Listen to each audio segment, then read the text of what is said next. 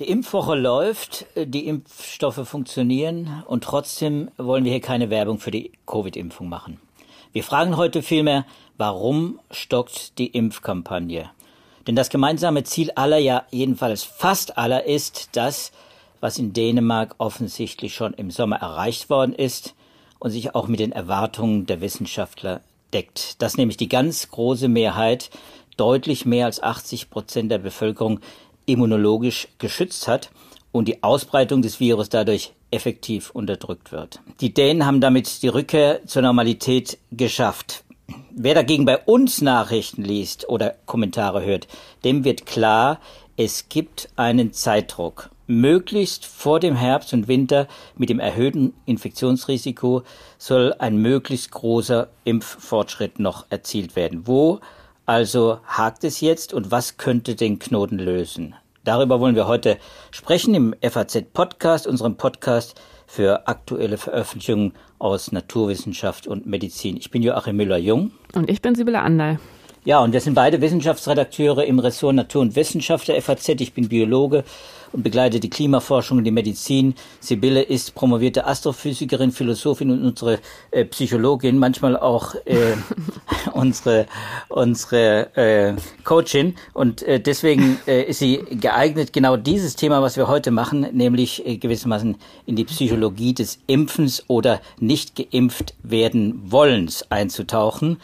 Äh, wie gesagt, wir machen keine Werbung. Wir wollen wirklich äh, mal eruieren, woran es liegt, dass wir jetzt, äh, obwohl es immer noch Impfungen gibt, das darf man natürlich nicht dabei vergessen, aber jetzt gerade hakt und wir eigentlich nicht die großen Impffortschritte erzielen, die wir gerne hätten. Sibylle, wir haben äh, diesmal gar nicht so viele Paper mitgebracht, äh, beziehungsweise du hast äh, zwei äh, mir vorgestellt, äh, zwei interessante Veröffentlichungen, äh, die zu dem Thema, äh, die wirklich äh, etwas substanziell Neues, für mich jedenfalls, bieten. Eine Veröffentlichung, die schon etwas länger zurückliegt, von einem Philosophen, einem amerikanischen Philosophen, Mark Navin, der sich mit Impfgegnern beschäftigt hat und was wir vielleicht auch vorab erwähnen können, womit wir uns dann im Laufe des Gesprächs einfach äh, bisschen vertieft äh, auch beschäftigen wollen, das ist der Inhalt eines äh, Pressebriefings. Äh, ist ungewöhnlich. Wir verwenden ja normalerweise Wissenschaftsveröffentlichungen, aber in dem Fall ist es auch gewissermaßen Information von Wissenschaftlern aus erster Hand und quasi in Echtzeit. Das war relativ kurz vor dieser Aufzeichnung auch aufgezeichnet worden. Ein Expertengespräch mit drei wirklichen Experten eben zu der Frage, was ist äh, das Problem der deutschen Impfkampagne. Da gehen wir später drauf ein. Zuerst Sibylle, äh, dieser äh, Mark Nevin, der Philosoph, der hat ein, ein wirklich äh, sehr lesenswertes äh, Paper geschrieben zu der Frage eben, wie es, was so die, die Impfgegner umtreibt, und zwar vor allem auch die echten Impfgegner, die also wirklich schwer zu überzeugen oder gar nicht zu überzeugen sind, dass wir dass äh, wir alle möglichst geimpft werden sollen, damit wir das Virus zurückdrängen. Wir haben darüber schon viel in diesem Podcast gelesen. Was ist denn seine Theorie und was können wir daraus für Schlüsse ziehen äh, aus der ja aus dem Fortgang der Impfkampagne, wie weit wir vielleicht noch kommen? Hm. Naja, ich habe einfach mal generell geguckt in dieser Woche, was so die Philosophen zu dem Thema Impfen sagen. Denn das Grundproblem, das wir beobachten, ist ja, dass wir mit Impfgegnern, die halt wirklich sich gegen Impfungen ganz explizit aussprechen, ein Kommunikationsproblem haben. Also man merkt, es ist wahnsinnig schwierig, die zu überzeugen, mit denen Argumente auszutauschen. Und insofern ist es ein Problem, das auch ein philosophisches Problem sein kann. Eben auf der Ebene, dass man sich fragt, ja, warum funktioniert denn eigentlich die Diskussion nicht mehr? Warum kann man Argumente nicht mehr austauschen? Was ist da schiefgelaufen? Nun ist ja Impfskepsis kein neues Phänomen, das sich jetzt erst in dieser Pandemie entwickelt hat, sondern das gibt es ja schon seit Jahrhunderten. Also schon im 19. Jahrhundert in England ähm, war es so, dass sich äh, Gesellschaftsschichten gegen Impfungen äh, gewandt haben, weil sie dachten, das ist ein Eingriff in die Familie, gegen religiöse Freiheit. Ähm, also das gibt es schon lange und insofern gibt es auch diese Diskussion in der Philosophie schon länger. Das Paper, du hattest es gesagt, ist schon von 2013. Ähm, und ja, das, was ich interessant fand an diesem Paper und du ja anscheinend auch, ist, dass es ähm, eben ausgehend von dieser Frage, warum ist die Kommunikation so schwierig, herausfindet oder herausarbeitet, dass es Defizite auf beiden Seiten gibt. Also sowohl auf der Seite der Impfgegner als auch auf der Seite der professionellen Vertreter des Gesundheitssystems. Der Mark Navin, ähm, der arbeitet das entsprechend heraus und sagt, ein großes Defizit auf der Seite der Vertreter des Gesundheitssystems ist, dass die dazu neigen, sehr autoritär zu kommunizieren. Also, dass oft Bedenken von Patienten nicht wirklich angehört werden, nicht wirklich ernst genommen werden und dass das dazu führen kann, dass eine Frustration auftaucht, dass dann auch eine Skepsis ähm, entwickelt wird und im Gegensatz dazu sagt er, in dieser Gruppe der Impfverweigerer, die ja sehr professionell organisiert ist, die ja auch äh, von ja, großen Organisationen wirklich aktiv gefördert wird, schon seit vielen, vielen Jahrzehnten, äh, ist ja eine, wirklich eine politische Bewegung, muss man sagen, dass in dieser Gruppe die Kommunikation eine völlig andere ist, und zwar eine sehr gleichwertige Kommunikation auf Augenhöhe, wo alle in ihren Bedenken und ihren Sorgen ernst genommen werden, was dann allerdings auch gleichzeitig äh, einen negativen Aspekt hat, dass nämlich dort in dieser Gruppe der Impfskeptiker und Impfverweigerer alle als Experten gelten. Also es gibt im Prinzip keine Anerkennung von Expertise mehr. Und ähm, insofern hat man da sozusagen das Positive und das Negative gleich zusammengenommen. Also auf der einen Seite eine These, wie es dazu kommen kann, dass Leute in diese Gruppe der Impfverweigerer und Impfskeptiker hineingeraten, weil sie sich eben nicht ernst genommen fühlen im medizinischen System mit ihren Sorgen. Und auf der anderen Seite aber dann auch gleich äh, natürlich das Problem, das daraus resultiert, denn in der Medizin ist eben nicht alles beliebig. Man darf keinen philosophisch genannt Relativismus betreiben. Es gibt dann doch ähm, Therapien und Medikamente, die funktionieren und es gibt welche, die nicht funktionieren. Und um das einschätzen zu können, muss man ein bisschen Fachwissen haben. Ja, das fand ich nämlich auch interessant. Äh, das läuft ja darauf hinaus, dass wir äh, ein systemisches Problem haben. Das ist ja tatsächlich eine, ein Problem, das ja nicht nur dieses kommunikative Problem auf zwei Ebenen, einmal das autoritäre Kommunizieren und dann das eher, das eher ja äh, Grassroot, äh, das äh, demokratische äh, Kommunizieren äh, so gar nicht eingeübt haben im, in unserem Gesundheitssystem. Das gehört quasi gar nicht dazu. Also das ist ja ein Defizit, das wir ja eben nicht nur im Zusammenhang mit der Impfung beobachten, sondern dass man immer wieder hört von Patienten, auch von Ärzten diskutiert häufig, äh, von Fachgesellschaften diskutiert, dass hier Defizite gibt im äh, Gesundheitssystem, dass die Kommunikationsstile eben ganz unterschiedlich sind und dann fühlen sich diese Impfgegner offenbar ja ausgegrenzt, kann man sowas sagen? Hm, doch, das kann man so sagen. Ausgegrenzt, nicht ernst genommen, ähm, herabgesetzt. Ähm, und also ich glaube, das kennt ja vielleicht jeder anekdotisch von sich selber oder von anderen. Dieses Gefühl, man ist beim Arzt, man merkt, der Arzt oder die Ärztin hat einfach gerade auch gar, gar keine Zeit, sich auf die eigenen Probleme einzulassen. Man äußert vielleicht irgendwelche Bedenken oder Beschwerden und dann bekommt man zurückgemeldet, naja, das kann ja gar nicht sein. Und das ist aber natürlich auch irgendwie ein, ähm, ein Punkt, der sehr typisch für die Medizin ist. Denn die Medizin ist ja eine Wissenschaft, die versucht, allgemeine Aussagen auf der Grundlage von sehr individuellen Krankheitsbildern zu machen. Also im Prinzip ist ja jeder Patient anders, jede Krankheitsausprägung ist anders. Und insofern ist es, würde ich jetzt sagen, das ist meine persönliche These, ähm, ist es ein Problem, was auch schon einfach an der Art der Wissenschaft Medizin liegt. Also eigentlich muss man sich wirklich viel Zeit für jeden Patienten nehmen, weil ähm, so ganz allgemeine Pauschalwahrheiten, die gibt's in der Medizin fast gar nicht. So, das, das ist jetzt richtig. meine philosophische These. Das ist, das ist richtig, würde ich auch so unterschreiben. Also mal so pauschal, es gibt gilt natürlich im Einzelnen äh, kann man da immer äh, Gegenbelege finden, aber ich glaube, grundsätzlich ist klar, das wird unter dem Stichwort Vertrauen oder auch eben Misstrauen auch diskutiert auch in der, genau. in der Medizinerschaft. Und ich glaube, das ist ein wichtiger Aspekt. Ich habe gestern einen Tweet gelesen von einem äh, Gesundheitsmediziner, ein Forscher, äh, ein Pirner, äh, der einen Tweet abgesetzt hat, äh, der mir auch zu denken gegeben hat, indem er in Versalien geschrieben hat, ja, es gibt viele Gründe, äh, warum die Impfung in Deutschland im Moment stockt. Es gibt aber einen ganz entscheidenden, das ist, und jetzt hat er das in Versalien geschrieben, eben das verlorene Vertrauen. Und das Vertrauen wurde eben durch eben, äh, wie er sagt, unsinnige Bewerbung äh, der, der Impfung Druck und Angst verspielt. Jetzt steckt natürlich da ganz viel drin, das können wir alles gar nicht in diesem Podcast behandeln. Äh, das muss äh, auch im kleinen äh, Rahmen gewissermaßen in den Familien, auch im kleineren Rahmen außerhalb des äh, Gesundheitssystems diskutiert werden. Wie viel Angst äh, steckt da drin? Wie viel Druck wird auch äh, verspürt durch äh, Ärzte, aber eben auch durch die Politik. Wir sind jetzt auch in einem ganz besonderen Kontext mit dem Wahlkampf. Äh, auch da entsteht ein, ein zusätzlicher Druck, Stichwort G2, G3. Also äh, das sind schon äh, Mechanismen, die im Moment, glaube ich, greifen, mit denen, äh, mit denen man vielleicht vorher nicht so äh, hat rechnen können oder wo man vielleicht auch einfach zu optimistisch war, dass wir da, äh, dass unsere Gesellschaft in der großen Mehrheit äh, vielleicht viel offener ist und viel mehr Vertrauen in die Institution hat. Wir werden das übrigens ja auch da nochmal bei diesem äh, SMC-Briefing beim Science Media Center, der ist ja das auch nochmal ein ganz großes Thema gewesen, das ja. Thema Vertrauen. Ne? Wobei man natürlich schon auch immer noch sagen muss, jetzt als äh, Klammerbemerkung, es ist ein sehr kleiner Teil von also der, der Bevölkerung in Deutschland, die wirklich zu den Impfverweigerern zu zählen ist. Also es, ähm, es ist natürlich wichtig, darüber zu reden. Ich denke, gerade weil es offenbar ein systemisches Problem ist. Aber ähm, das wurde auch bei diesem Pressebriefing gesagt, wir bewegen uns da bei ähm, so vier, fünf Prozent der Bevölkerung.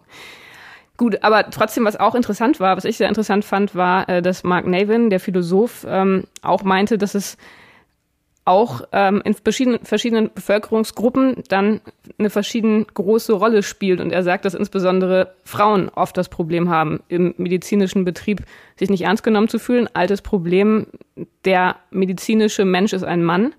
Als Frau kennt man das Problem und das ist ja jetzt auch gerade in der Pandemie wieder zum Tragen gekommen. Also in sozialen Medien wurde ja sehr intensiv die Frage diskutiert, ob es äh, Impfnebenwirkungen in Bezug auf die Periode gibt äh, gab es viele ähm, Patientinnenberichte, die sich auch wiederum, also von Frauen, die sich in diesen Beschwerden nicht ernst genommen gefühlt haben. Also man merkt, da ist etwas, was es schon lange vor der Pandemie gab und was dann an solchen Stellen einfach wieder zu Tage tritt und was dazu führt, genau wie du gesagt hast, dass es einen Vertrauensverlust gibt, ähm, dass dann der Eindruck entsteht, naja, wenn an dieser Stelle schon Evidenz, also offenbar regelmäßig auftretende Nebenwirkungen nicht beachtet werden, ähm, dann kann ich vielleicht auch anderen Dingen nicht trauen.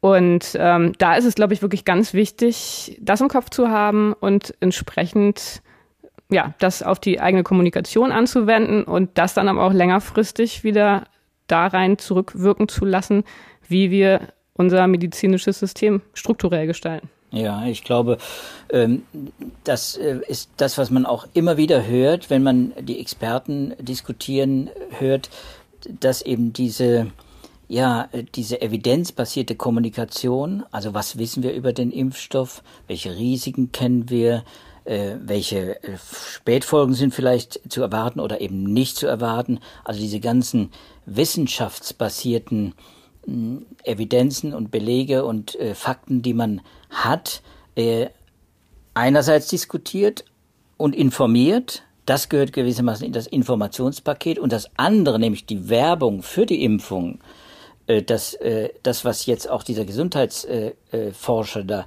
moniert hat, das, das, das aggressive Bewerben, das auch unter Druck setzen, äh, und äh, Meinungen äußern, das ist ein ganz anderer Fall. Und ich glaube, das ist eben äh, das, äh, wo sich auch Menschen oder gerade vielleicht auch Frauen, wie du sagst, sie sind ja auch öfter beim Arzt, das spielt ja auch eine Rolle. Die, für die ist der Arzt eine ganz andere Vertrauensperson als, als für einen Mann äh, oft. Äh, das spielt da wahrscheinlich auch rein.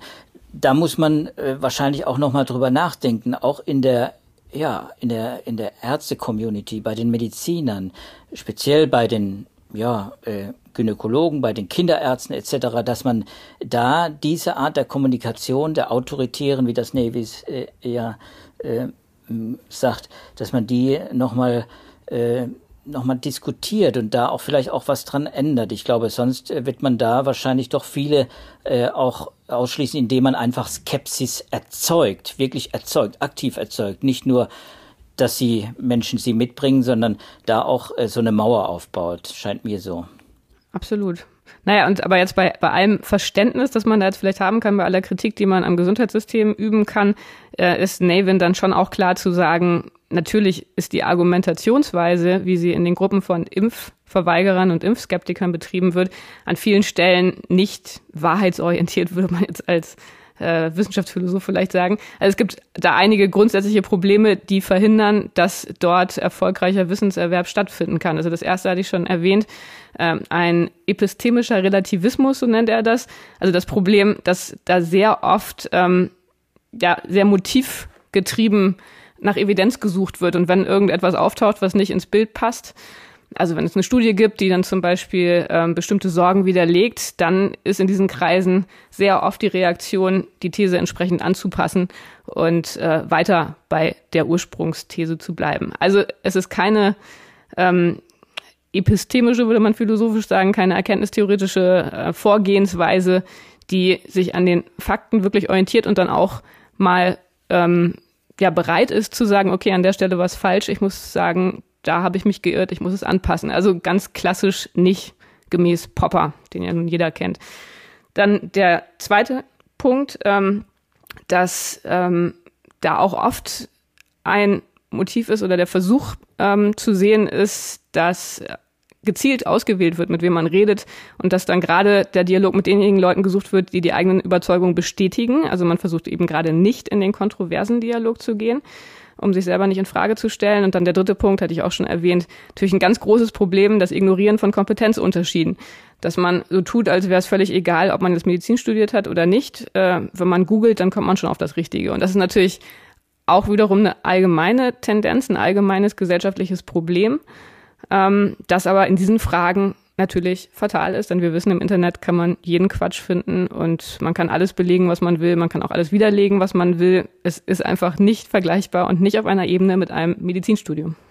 Ja, und das ist das, was im Prinzip gar nicht podcast-tauglich ist hier. Also was wir jetzt hier nicht groß besprechen würden, äh, diese ganzen Verschwörungen, Ideen und Gerüchte, die da kursieren, äh, die nicht belegbar sind, das ist das, was man natürlich auch schwer äh, vermeiden kann, jetzt in der großen ja, sozialen Netzwerkwelt, die ja heute auch ein Problem für sich ist, aber die wir sicher jetzt nicht so nicht so beachten würden in diesem Podcast, auch weswegen wir da auch jetzt gar nicht tiefer in die Inhalte einsteigen, also in die Mythen rund um die äh, Impfskepsis und Impfverweigerung, sondern wir wollen einfach mal ein bisschen nach vorne gucken, denn ähm, äh, dieses äh, SMC-Briefing fand ich deshalb interessant. Wir werden das äh, auch in den Shownotes verlinken. Das kann man, das ist ja kein Geheimnis, äh, wissen, solch so ein Expertengespräch, sondern das kann man nachlesen als Transkript und das kann man auch, äh, kann man sich auch ansehen äh, als Video und kann dem genau verfolgen. Äh, das fand ich ganz interessant, weil es ja dann doch ganz äh, konstruktiv nach Lösung sucht. Also die Idee, äh, dass wir jetzt am Ende sind und dass wir quasi gar nicht die 70 Prozent äh, äh, durch Impfung erreichen, äh, was ja vielleicht so ein Minimalziel ist. Ziel ist eigentlich über 80 Prozent, wie das eben in Dänemark äh, der Fall ist, um auch so eine Gemeinschaftsimmunität auch zu erreichen, um die Impf, äh, um die Ansteckungsketten auch äh, zu unterdrücken. Ja, also die, die Idee, dass man da noch einiges tun kann und viele erreichen kann, die finde ich ganz, äh, ganz sympathisch und deswegen ist das auch wirklich wert, da mal ein bisschen äh, danach zu fassen. Was, was sind denn so die, die Vorstellungen dieser Experten? Wo kann man noch etwas tun? Denn sie sagen, ja, äh, ja, äh, Information ist schwierig für die Impfgegner, aber für die Impfzauderer, die Impfzögerer, also die etwas äh, Unentschlossenen, äh, die, von denen es ja noch äh, viele gibt, oder auch die Impffaulen, die es auch gibt, die kann man eventuell noch erreichen mit verschiedenen Mitteln. Man muss nur etwas beachten, einige Dinge beachten und vielleicht sollten wir da noch mal ein bisschen drüber sprechen. Absolut, das ist natürlich sehr, sehr spannend, jetzt zu gucken, wie es in Deutschland ist. Äh, ich meine, als Philosoph kann man ja viel erzählen. Äh, ob das stimmt oder nicht, das muss man dann doch auch anhand der Zahlen sehen. Und was ich äh, sehr interessant fand, war, dass diesem Expertengespräch ähm, eine empirische Grundlage ähm, auch mitgeliefert wurde, und zwar die aktuelle ähm, Cosmo-Umfrage, die ja von der Universität Erfurt regelmäßig durchgeführt wird, von der Gruppe um Cornelia Betsch.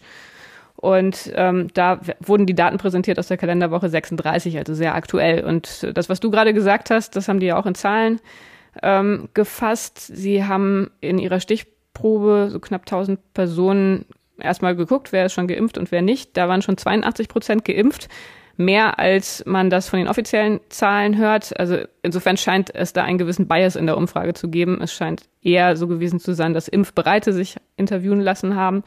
Ähm, ist ja auch irgendwie naheliegend.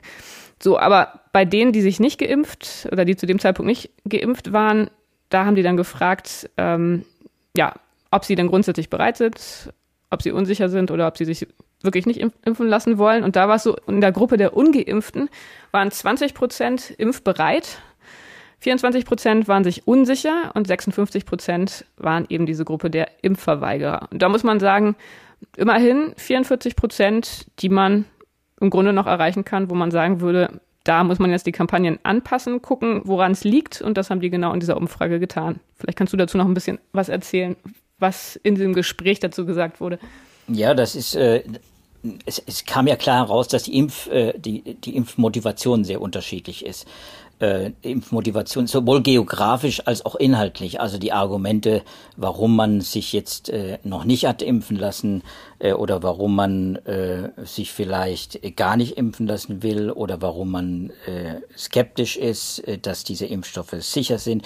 Also die die Motivation, sich nicht impfen zu lassen, die sehr unterschiedlich ist, äh, fand ich, äh, kam da sehr klar heraus, weil es auch eine repräsentative äh, Umfrage ja auch ist, äh, im Osten ist man deutlich impfskeptischer als im, im Westen. Und zwar durchgängig von Anfang bis zum Schluss. Da hat sich nicht so wahnsinnig viel verändert, aber auch da wieder entscheidend, die Impfbereitschaft hat auch im Osten zugenommen und sie nimmt immer noch zu. Also die Kurven sind nicht abgeflacht. Für mich sah das nicht so aus, was Cornelia Betsch da präsentiert hat, als würden wir jetzt damit rechnen müssen, jetzt ist äh, das Ende der Fahnenstange erreicht. Ich glaube, da ist noch, noch vieles möglich. Es gibt natürlich Motive, die sind dann auch besonders ausgeprägt, zum Beispiel im Osten diese, das äh, hat sie sehr deutlich gemacht, in den östlichen Bundesländern hat man offenbar, und zwar zu einem erhöhten Anteil, 18 Prozent, eine erhöhte politische Unzufriedenheit mit der Skepsis verbunden. Das heißt also, aber tatsächlich Mensch, in beiden Teilen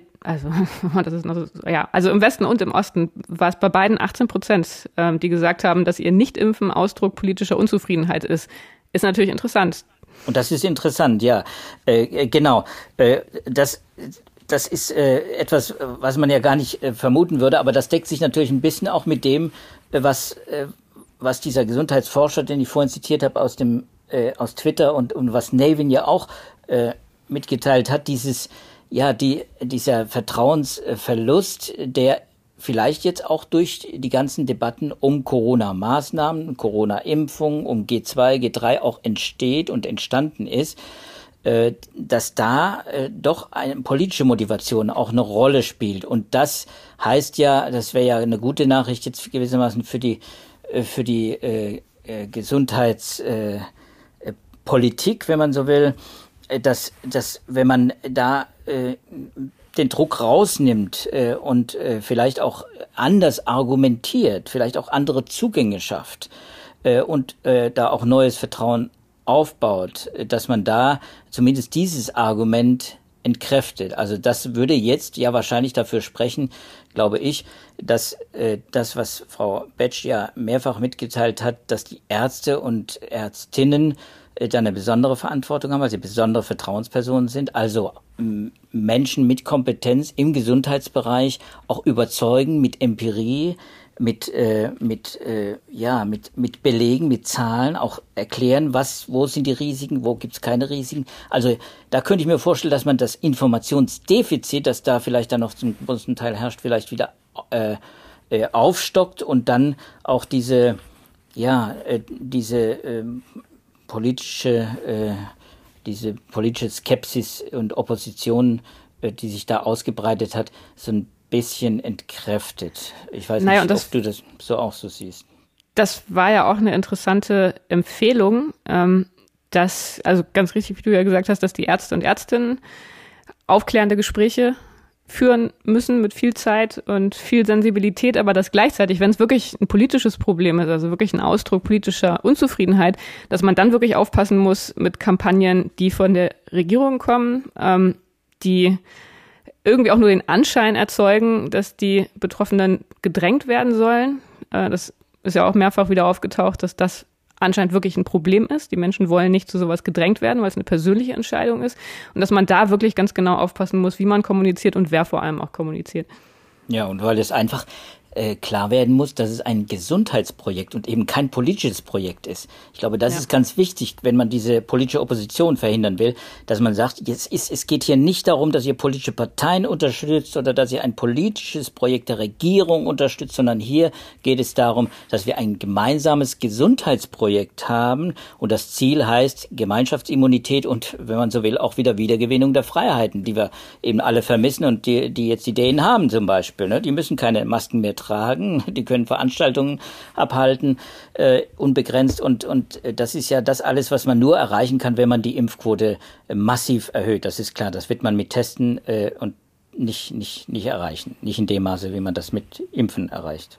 Das fand ich im Übrigen auch interessant, ähm, dass dort hervorgehoben wurde, es geht nicht nur darum, wirklich über die Impfung und die Sicherheit und die Wirkstoffe und so weiter zu informieren, sondern dass man wirklich auch nochmal informieren muss, dass es ein soziales Projekt ist, dass es äh, nicht nur darum geht, sich selber zu schützen, sondern auch die anderen, dass es darum geht, die Freiheiten wiederzuerlangen, die Normalität.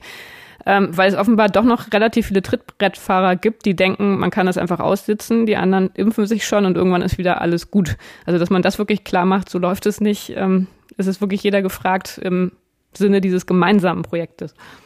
Ja, ja, und dann fand ich noch äh, auch, äh, auch sehr spannend, äh, was die äh, Katrin Schmelz, seine Psychologin, Verhaltensökonomin äh, aus äh, dem Thurgauer Wirtschaftsinstitut und der Universität Konstanz, die hat einiges zur Frage der Kommunikation auch gesagt, das vielleicht auch für uns Medien ja ganz wichtig ist, aber eben auch für die Politik nochmal wichtig wird in den nächsten Wochen, dies die Frage, wie man diese Impfquoten konnotiert, ob man sie positiv konnotiert oder negativ. Also wenn wir jetzt über 63 Prozent vollständige Impfung äh, sprechen, äh, dann wirkt das erstmal als Zahl etwas ernüchternd und dann haben viele den Eindruck, naja, 63 Prozent, das ist jetzt ja nicht so, äh, so wahnsinnig viel. Und dann bin ich ja doch bei einer relativ großen Gruppe, die eben das für nicht notwendig hält, die äh, es gibt gute Gründe auch äh, vielleicht äh, es vielleicht doch erstmal zu lassen.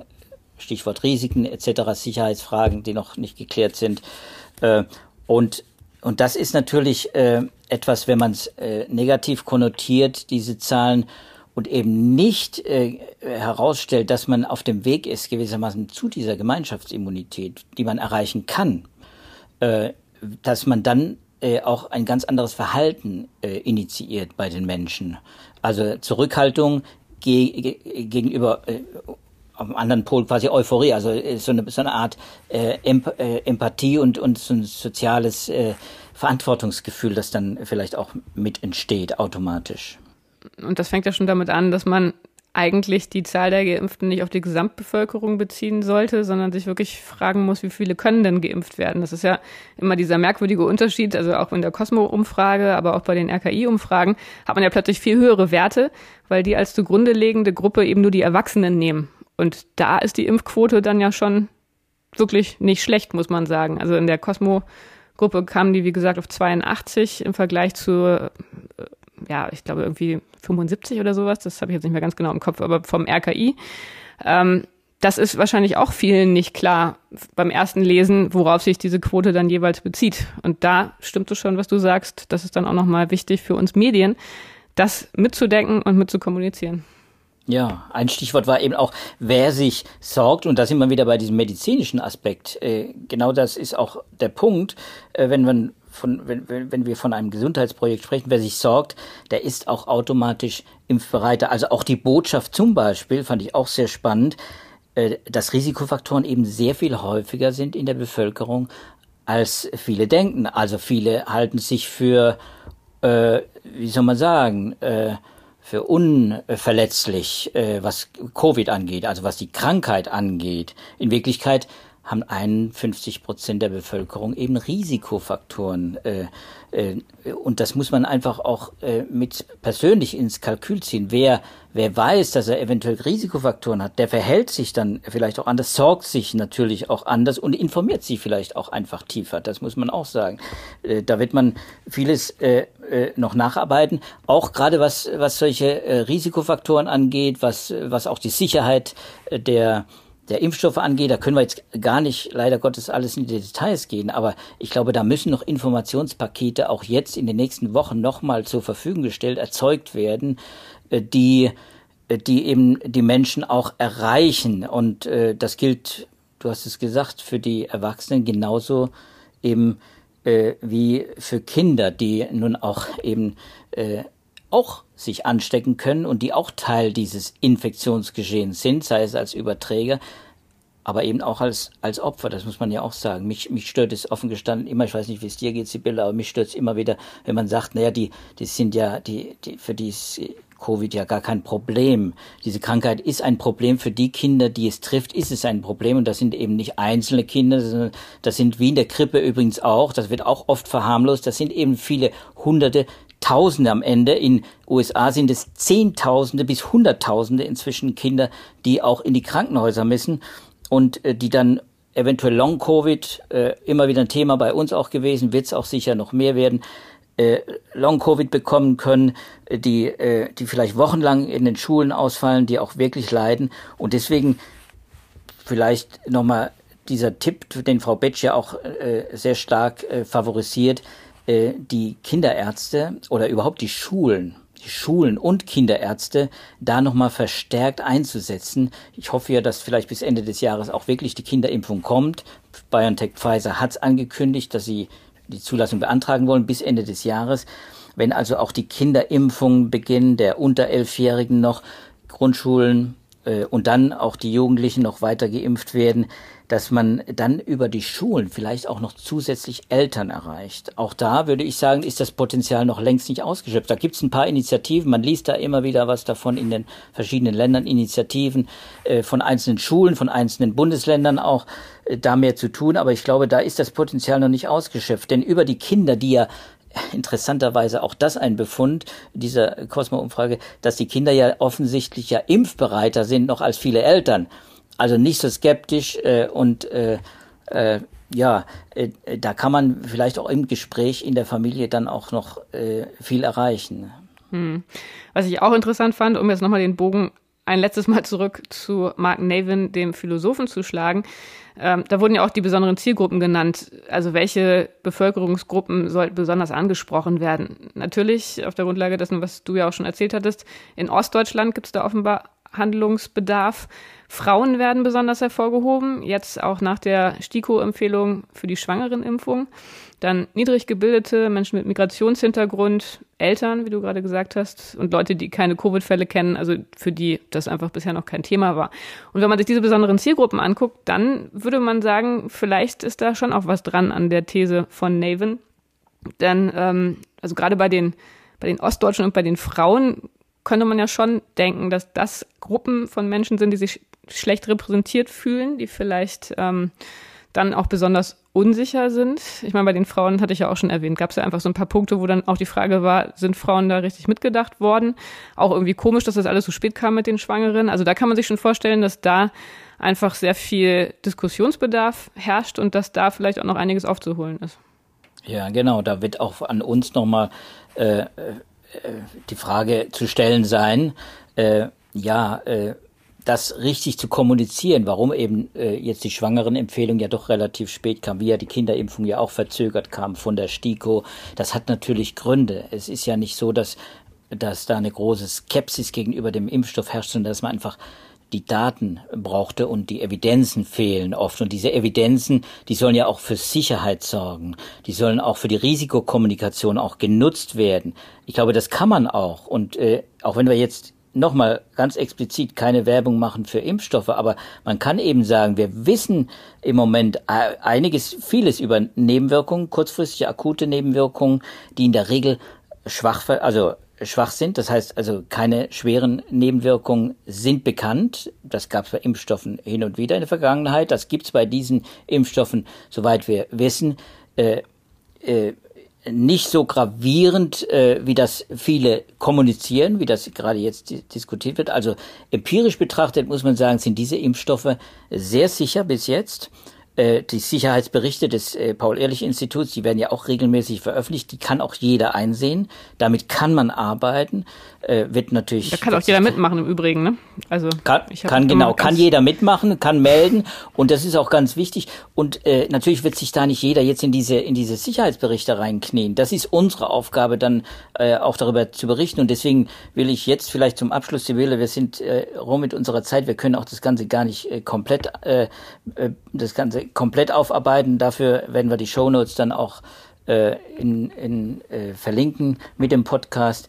Ähm, wir müssen einfach sagen, äh, im Moment äh, ist die Lage so, dass die äh, Impfstoffe funktionieren. Sie schützen vor, vor schwerer Krankheit.